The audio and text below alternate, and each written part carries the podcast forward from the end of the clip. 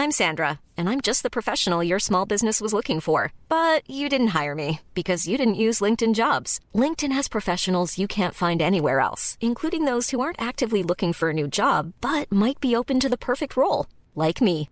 In a given month, over 70% of LinkedIn users don't visit other leading job sites. So if you're not looking on LinkedIn, you'll miss out on great candidates like Sandra. Start hiring professionals like a professional. Post your free job on linkedin.com slash spoken today.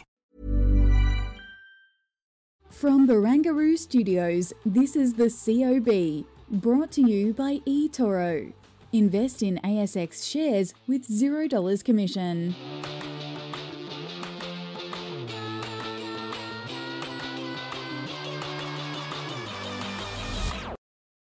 Well, hello, hello. This is the COB, all the stuff you need to know about the day in business and markets. For this, the 23rd of March, I'm Nadine Blayney. I'm Kyle Rodda. It's great to have your company. What a day it has been. We were looking forward to it, and I think it kind of delivered, I suppose, in terms of, well, a little bit of excitement. Well, a little bit of excitement. Um, Kyle, how are you? Tired. Yeah, all right. Well, it has, does feel like that he was up so early to be, you know, listening and reacting to that Fed meeting, which really has dominated the day, I think, to Kyle's point. Um, look, it was a worse picture. I mean, this is not a pretty picture that we're about to show you. The CIBO Australia Index has closed, and it's closed down by seven tenths of a percent. Um, but look, it was worse earlier on, if you can say that. Off the lows of the day, the final match out still going on with the S&P ASX 200. Uh, the small end of the market was really battered and bruised. We'll go through some of those companies a little bit later on, but the small ords, for example, off by one and a quarter percent. Is there anything that we can sort of positively take away from this session, Kyle, when you just look at the chart on screen? Well, we're off the lows of the day, if nothing else. And US futures have picked up. I think market participants are going to have trouble digesting this for a couple of days because if you were up and watching the actual um, press conference, the Nasdaq was up one and a half percent. That's when I closed my short in the market at a loss. Uh, but very, very quickly turned around when Powell ruled out the prospect of rate cuts before the end of the year, which is still baked into the futures curve. And then we obviously also had those Yellen comments too. So overwhelming for market participants this morning. So I think we're going to have a few days to try and work out what this actually means. Yeah, we had a chat with Ira Epstein from Linen Associates early in the day, and he was saying it, in his view, wasn't actually the Fed because they did say that they could pause. They did say that they could continue to hike. But what we do know is that the Fed will keep rates at an elevated level for perhaps a longer period of time, if you believe the dot plots. But Ira was putting down the sell off and the volatility to those Yellen comments because Jay Powell was saying that, you know, the banks should be supported and that they were in favor of some sort of a you know review of what went on and seemingly lent his support behind bank deposit guarantees. Uh, but then Yellen came out and threw cold water on it. So again that uncertainty and every guest that I speak with not every guest but that we have the conversation says and it makes sense right? Your bank deposits should be guaranteed. Corporates bank deposits should be guaranteed. You know, it could be quite chaotic if they're not. And uh, we'll obviously continue to see funds going to some of those bigger, more established banks, which then, you know, snowballs into problems for those U.S. regional banks. So a couple interviews online you can listen to in that uh, regard. Uh, you can listen to the interview that I did with uh, Mark Bailey from Capstream Capital, Martin Whetton from Commonwealth Bank, two really good interviews. And they actually see things quite differently. If you wanted to get two sort of different views on where the US is headed, uh, you know, whether or not the banking crisis is over. Some say it's old news, some not. Yeah, no, I seem to be getting that kind of a message too. Actually, I spoke to Joseph Wang, who was uh, I spoke about on the uh, the the show yesterday. Very excited about. Oh, yeah. He used to work at the Fed, um, and he said that things are, are, are you know reasonably well contained. He's not too concerned about the whole situation when it comes to broader systemic risk. But one thing that I think I've gathered from speaking to people today in particular is that regulators need to, to come up to step up to the plate a little bit and well uh, manage these regional banks a little bit better. But he said in terms of you know broader systemic risks, uh, any sort of institutions falling over or, or anything of that nature, a fairly low risk for the time being. But it will have a very big impact on credit creation in the economy, which will slow down growth in the medium to longer term. So Jay Powell spoke about it last night. Uh, it's going to be an impact to the real economy. Okay, so that interview is online. It's the big picture, ausbiz.com.au, if you're listening to this now. So the three themes today look, uh, it was the ASX wilting, melting, uh, obviously the Fed, which will be intertwined into conversations for quite some time, and gold. I mean, gold, if you're looking for uh, a sector that did outperform. Actually, speaking of the sectors, let's run through uh, how these sectors performed today. And we had the, the miners really weighing on the market overall, Fortescue Metals in particular there, mm. Kyle. Yeah, interesting one there, down 3.2%. Uh, we did see a little bit of a pick up in iron ore futures yeah. today in the region. Um, but uh, overall, commodity plays other than gold, obviously, uh, underperforming Newcrest Mining, as you can see they're up by 1.1%. Some of the other tech, uh, sectors, though, the tech space, and I referenced the NASDAQ before because, again, it initially responded reasonably well to that notion of a potential pause from the Fed. Well, that finished lower last night quite considerably too, seemed to rub off somewhat on our tech sector. And, uh, well, if you like to play this one at home, block off by 5.7 uh, nine percent. Uh, well, you Bitcoin. get whiplash if you're playing this game at Exa- home. Well, exactly, when especially when it comes to, to exposure to the crypto price because, uh, well, sorry, Bitcoin price because it was down below twenty eight thousand dollars again last night. Energy. Uh, look, there was not a lot of good news uh, here in, in, the energy space locally, but Washington H. Soul Pattinson did come through up by about one and a half percent. And uh, on that, well, we'll get to it when we review some of the corporate stories today. But yeah, we don't want to just be too negative. So there's your picture when it comes to gold. Also, the telcos, last I checked at least, would finish just mildly into positive territory. All right, let's get to some of those top corporate stories. just like dancing here. And yeah. uh, lithium, this is a theme that'll come up with our uh, our featured guest in a bit. But oh, yeah. we heard Core Lithium expanding its sales deal with China's Sichuan uh, today. Yes, and BHP engineering firm Hatch is to is going to design electric smelting plants in Australia. Just showing the way that things are going in metals and mining. I mean, mm. you know, hopefully, hopefully making a difference in terms of emissions. Uh, United Malt Group, actually, that was one of the best performers today, up by more than 6%. A commissioning, cheers to this, of its new Inverness malting facility in Scotland. I'd love to visit Scotland. Have you been? I've never been, but I had an ex-girlfriend that was Scottish, and well, she was rather nice. No, that's good. Yeah, yeah. Wow. Um, and also interesting, we had a conversation about wheat prices today too. We don't do that every day, but also a potential tailwind for the business. They're coming down quite considerably. Really? Okay. Yeah. Jonathan Barratt uh, from Celsius Pro, I know mm. was on earlier. You can find that online. And he details the gold and silver price and his view on copper as well. Um, Sigma Healthcare, so that was a company that reported, obviously, out of cycle. It's going to be paying a final dividend it plans of half a cent per share fully franked after it posted a net profit of 1.8 million so it's a big turnaround from a loss of 7.2 million last financial year and that was our stock of the day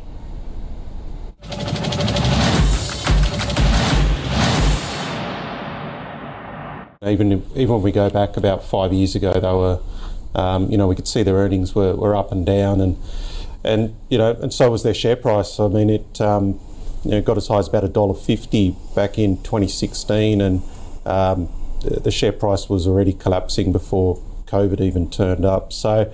Um, yeah, that sort of earnings variability makes it a, a, tough investment proposition. I mean, good to see they're they're now um, profitable. I mean, margins have always been an issue with, with this business. So, uh, judging by the market reaction, it wasn't uh, a good enough swing, um, mm. unfortunately. So, um, yeah, look, I, I, just, yeah, as, as I mentioned earlier, I just think it's a tough business to invest in because of that. Um, that variability of their earnings over time. Yeah. It's not, as I said, it's not really a healthcare stock. Um, I think there's far better retailers out there, and um, and there's far better healthcare stocks out there.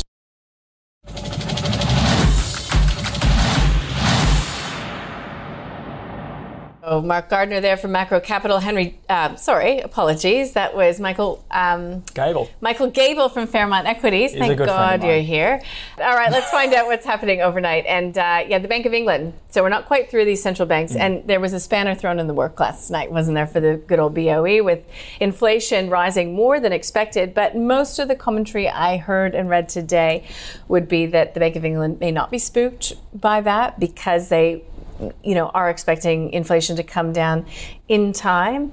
Um, but yeah, I mean, every meeting for all these central bankers are live. They do not want to see inflation become entrenched. I mean, that's uh, public enemy number one in their view. Absolutely. And uh, we haven't spoken about it as much over the last few weeks because everyone's talking about banking crisis, but uh, that whole notion of not letting inflation expectations become unanchored. And uh, well, in terms of what I can see here, the expectation is for the Bank of England to hike rates to 4.25%. So um, wasn't necessarily shifted on the basis of that inflation number last night, but certainly reaffirms the need need of, well, continued policy tightening perhaps in the UK. Obviously, a far more difficult set of circumstances for them because their growth picture is also a little bit more negative than other parts of the world. Yeah, we do have uh, in the Eurozone uh, you know, a consumer confidence read. So we're expected to see the consumer confidence to work against inflation and interest rate pressures in March. Then we get a couple of these Fed activity indices coming through in the United States. We're expecting the Chicago Fed national activity uh, to moderate in February after an unexpected bounce that we saw coming through last month. New home sales, the, housing market in the States is always of much interest. You know, it's the recession bellwether, you know, or, or signal.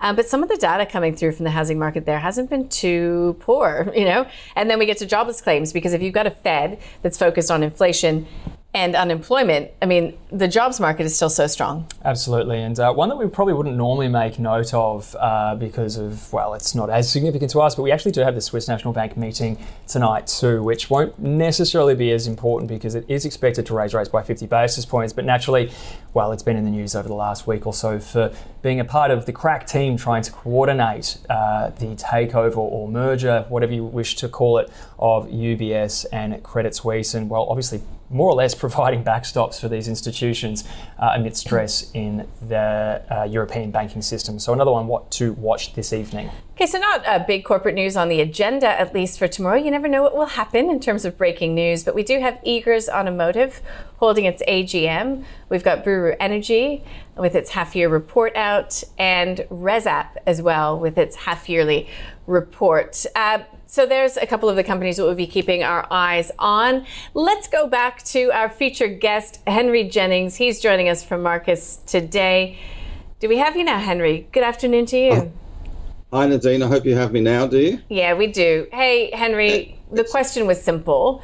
So rates yeah. are still rising. They're likely remain higher for longer now. Yeah. Um, do you change anything in your strategy? Uh, not really, I have to say, Nadine. And we've seen these knee-jerk reactions where Wall Street throws the uh, the dummy out of the stroller uh, before. I have to say. So we're waiting to see what happens, I guess, tonight because we do get these sort of one-day wonders. At the end of the day, I think you know Federal Chief Powell was relatively clear. You know, we are going to see a little bit higher in interest rates, maybe 25 basis points, but there will be a pause. There are no cuts coming. You can't see a, an occasion where we should get any cuts. The US inflationary environment is still very, very strong, although it is coming down. The economy there is still relatively strong, and the banks are very sound. So I'm not really sure um, we should be getting too panicked just at the moment. I don't think the US banking crisis, if that's what you call it, uh, some mismanaged banks like SVB and First Republic is hardly a crisis. It's certainly not the same sort of crisis that we saw uh, 15 years ago. And our banking sector very strong and very robust. So I think this too will pass and uh, will be focused on what the RBA is going to do in April as opposed to what the Fed has done and uh, what we'll do in the coming months. But 25 basis points away from the end point, I really don't think that's, you know, you're starting to get down to the, uh, the fine detail here. I, I, don't think that's going to really affect uh, us, although the market is still very nervous. Henry, your attitude just towards the banks in general. I mean, I don't know if you're one that likes to invest in them. Sometimes it can be a divisive point whether you know you put your money there um, at all. But I mean, obviously, there's been a level of guilt by association with the Australian banks, even though it's sort of largely considered we're going to be insulated from these issues overseas. Do you start thinking that, given the sell-off, there's some value there in any of the banks if you if you do sort of tilt towards um, liking uh, investing in them, or, or is it at the moment, given the, the macroeconomic backdrop, you know, some more water to sort of pass under the bridge until we can say that they are, you know, a decent opportunity? Well, I've got to say, Carl, you know, the, the Aussie banks were under pressure for various reasons before we got this banking crisis. We are seeing increased competition in the mortgage market, so those net interest margins have been a little bit uh, squished, shall we say. We are seeing more competition in the deposit base as well, and banks are politically are being forced a little bit at least to push up those deposit rates, which they've been a little tardy in doing. So uh, that is going to squish their margins as well. And of course, there is that wonderful fixed interest cliff coming where uh, all those two, three year uh, fixed interest loans tend to roll off, and that will put pressure on them. But you know, it's in the bank's interest and in the customer's interest to manage that.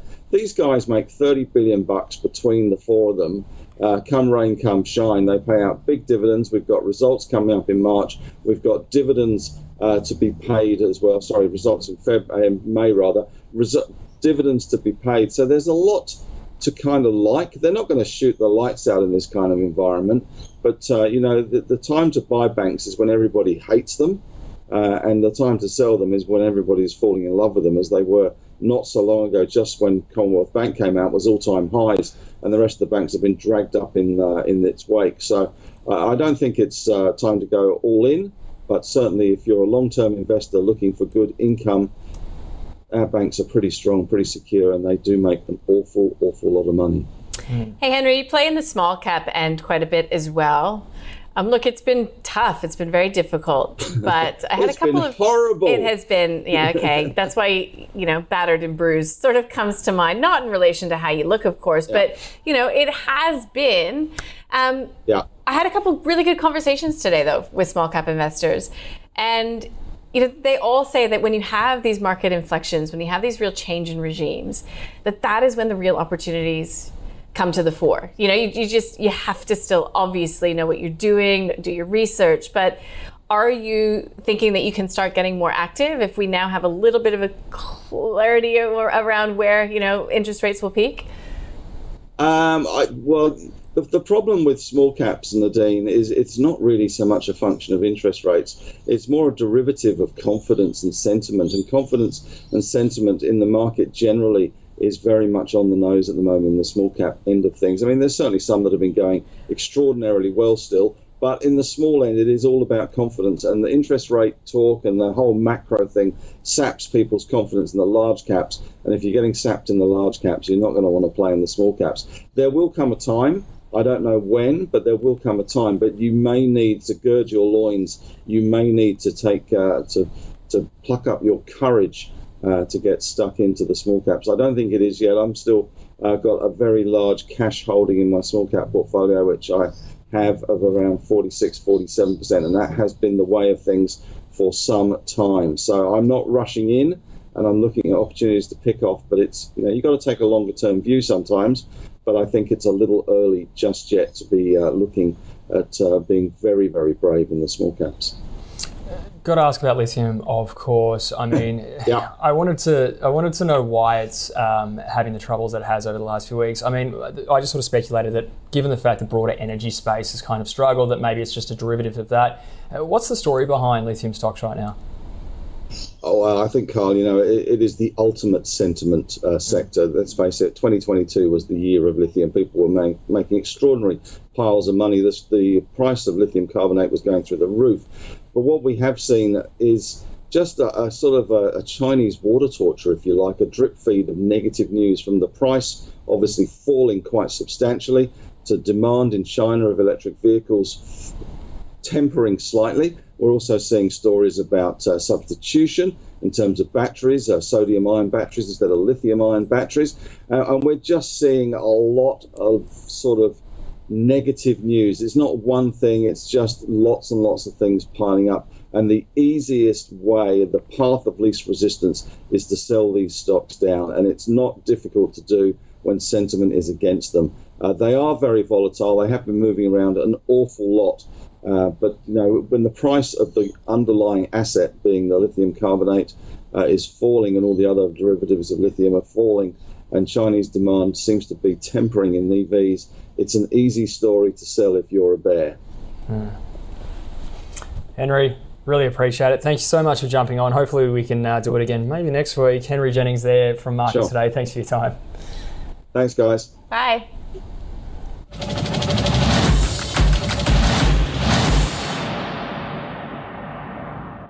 Well, let's take a look at some of these market leaders. We're in a good mood here today. And Always. so, why not start with the positive? United Malt Group, well, we heard, uh, we got a broker upgrade and it opened that, uh, that, that uh, site in Inverness in Scotland. So, that's nice news there. Resolute Mining Uh, look, I would dare say that this is just a reflection of the strength that we've been seeing in gold there. Yeah, absolutely. And a uh, good one to put in there too, Brickworks. We actually had Mm-hmm. a chat to the uh, managing director today. A really interesting story um, and helped sort of actually challenge my sort of preconceptions about the business and what it does. Obviously, I don't follow it particularly closely, but just talking about the tailwinds from uh, industrial real estate and how Mm-hmm. that's benefited the company. And, you know, they expect actually a pretty good six months to come. So up 3% today, obviously, uh, on, on that news. Lindsay Partridge, he joins us often in the wake of results. And I remember he was the first person, even when house prices were soaring, everybody was building, lots of stimulus. And he said, nah, there's pain because the margins are so thin. He was hmm. the first person that put on my radar that you will see a lot of these smaller developers and builders go under. And lo and behold, you know, his his uh, thoughts really came to fruition there.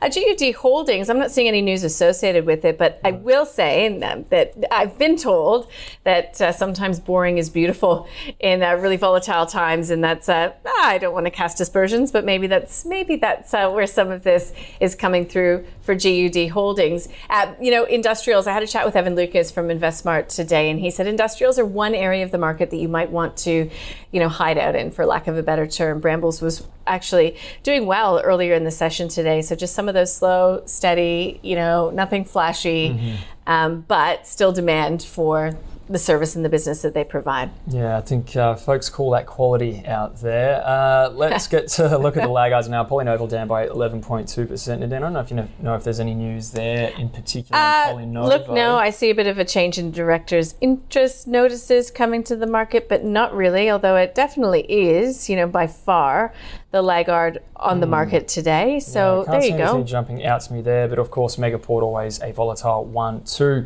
off by 8%. Champion Iron down 5.83%. Nanosonics, after actually trading fairly strongly Mm-hmm. last week, um, pulling back just a little bit, and Pilbara as well. Premier four and a half. investment. Sorry, Yeah, Kyle. course, go on. Sorry, I'm getting excited. I don't, I don't know why, but it eased by close to four percent, so it had a downgrade coming through from Fortescue Metals. So look, it's it's not really busy. Let's be honest when it comes to some of the company news at this time. But Kyle, it's hard to believe that we're only about three weeks away from quarterlies in the U.S. picking up again. Yeah, so and, get that's, ready for and that. that's the lion's share of it too, because normally we get Nike in the next week or so, and there's a few other names to sort of ease us into things. So, yeah, it's uh, it's going to go back to company fundamentals, US corporate fundamentals once again. And in fact, a lot of the folks we've been talking to the next two or three days are really, especially obviously the stock guys uh, and gals, really looking forward to that because they want to get back to the fundamentals. Yeah. All right. Here are some of the small cap, mid cap leaders and laggards. So we've got Panoramic Resources. Boyle, look into that one, up by close to 21%. Fonterra, they're breaking that clear bias on this page to some of those in the resources industry. Uh, but there is always uh, a flip side to that. And OFX did update the market today, bit of an investor presentation and trading update. Flagged a bit of problems uh, in uh, one of its segments, even despite all of the volatility that we've seen in FX markets. So just keeping an eye on OFX. I do believe that it too reports out of cycle and does so sort of towards the end of May.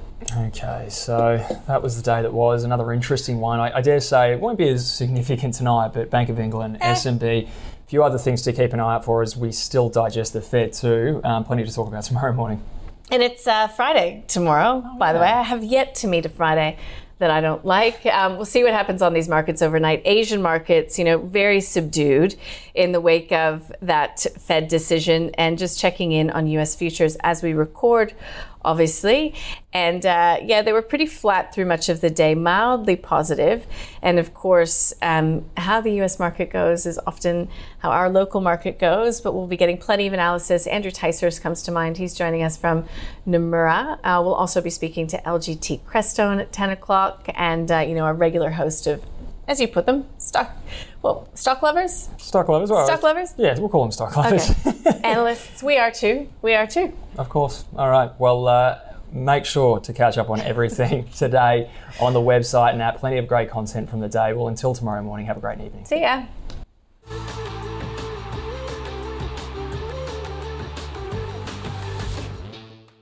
The COB is brought to you by eToro. Invest in ASX shares with $0 commission.